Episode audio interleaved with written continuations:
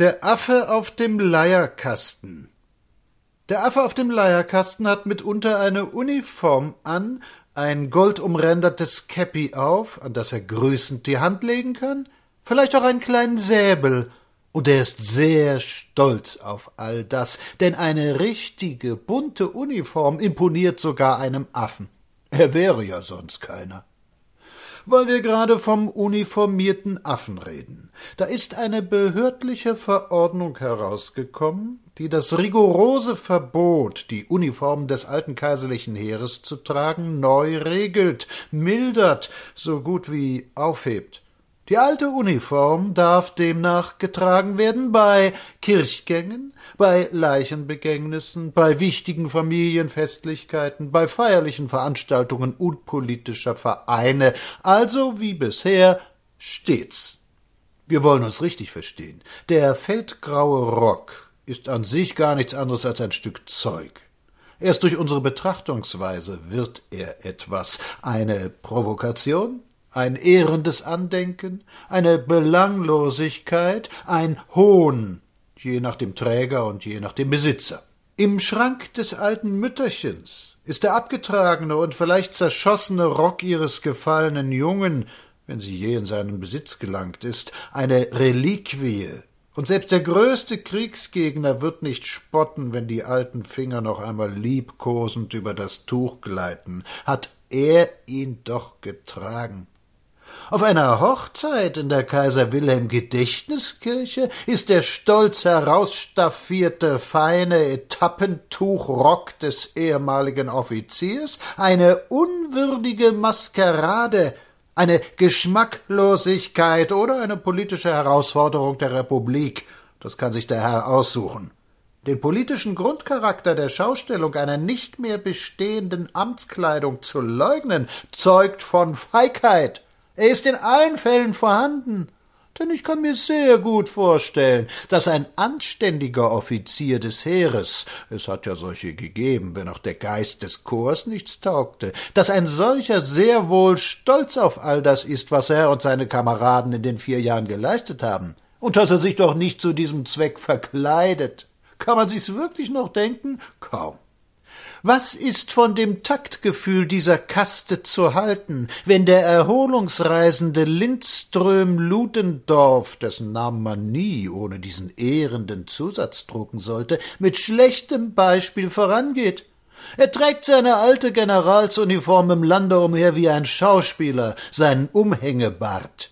Dass er dies auch weiterhin tun kann, dafür birgt die neue Verordnung denn mit Leichtigkeit wird sich jede Veranstaltung in ihr dehnbares Schema bringen lassen. Ja, aber warum tragen denn diese alle noch die Uniform?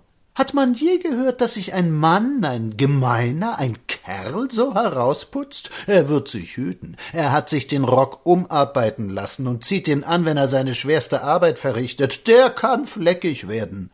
Aber jene? Warum schminken sich alle Kriegervereinsvorsitzenden, alle Ehrenpräsidenten dieser Bünde, Regimentsvereine, Divisionserinnerungsverbände, warum schminken sie sich alle, bevor sie feiern? Warum erscheinen sie dabei stets in voller Kriegsbemalung? Warum?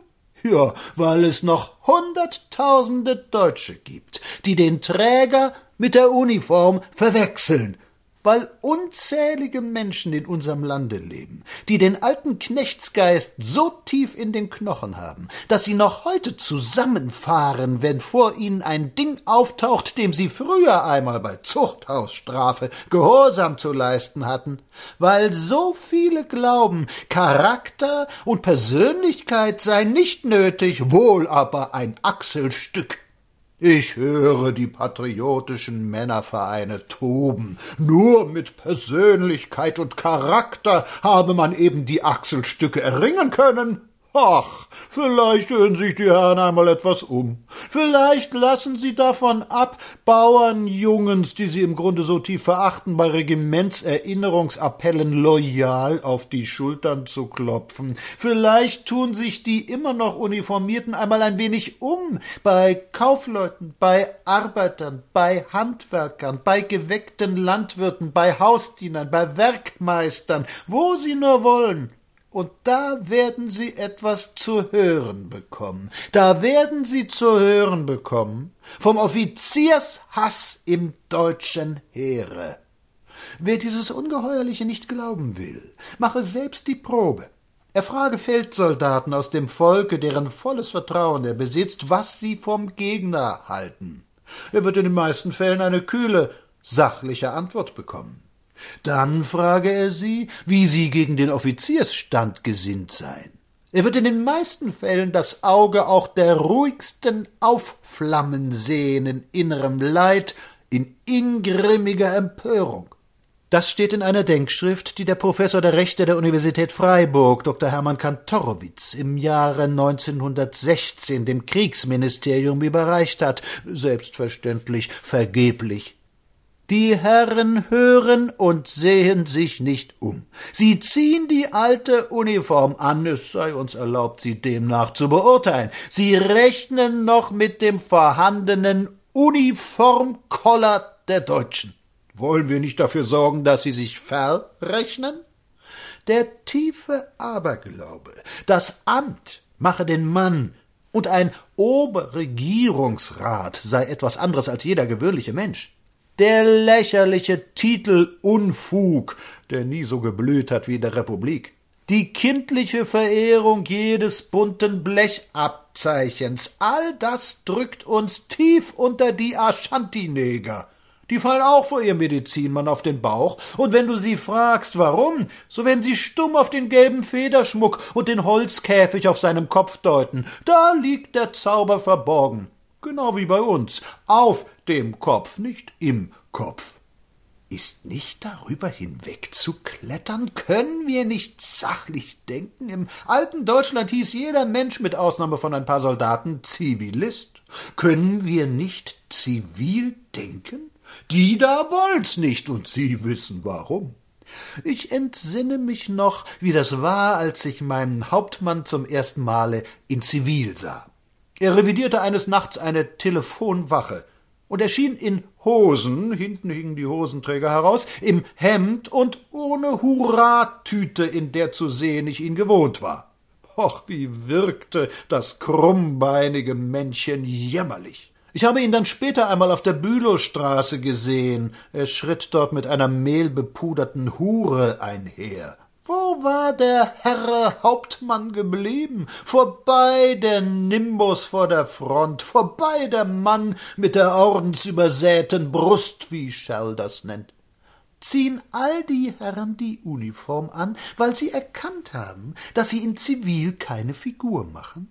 Was müssen das für Reckengestalten sein, die des Schneiders bedürfen, wenn sie Eindruck schinden wollen? Das ist wie beim Theater. Unkostümiert wirkt nicht.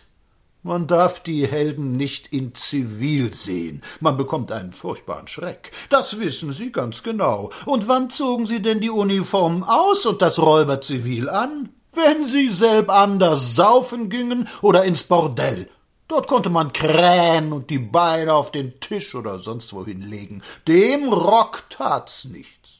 Wir wollen nicht mehr. Die preußische Uniform, das verhasste Symbol einer ungeistigen, kulturschädlichen Gesinnung, fort mit ihr. Und da gibt es nur ein Mittel, und das ist die Aufhebung der Ziffer 8 des Paragraphen 360 des deutschen Strafgesetzbuches, wo das unbefugte Tragen der Uniform unter Strafe gestellt wird. Lasst sie doch, lasst jeden, der da mag, die Uniform tragen, jeden Hochstapler, jeden Abenteurer, jeden Freikorpsoffizier, jeden, dann wird sie wohl den Wert in unseren Augen haben, der ihr gebührt. Aber so Regimentsfeiern und vaterländische Paraden unter gleichzeitiger gemeiner Beschimpfung eines großen Teils des deutschen Volkes, nämlich der erdolchenden Heimat, Gedenktage und Hochzeiten und alles in Uniform. Werft einen Groschen herunter. Unten steht ein Leierkastenmann, zerschossen, blind und ruiniert für sein ganzes Leben. Oben aber auf seiner Drehorgel sitzt, Grimassen schneidend, sich lausend und flöhend und die Zähne fletschend, ein Affe in Uniform.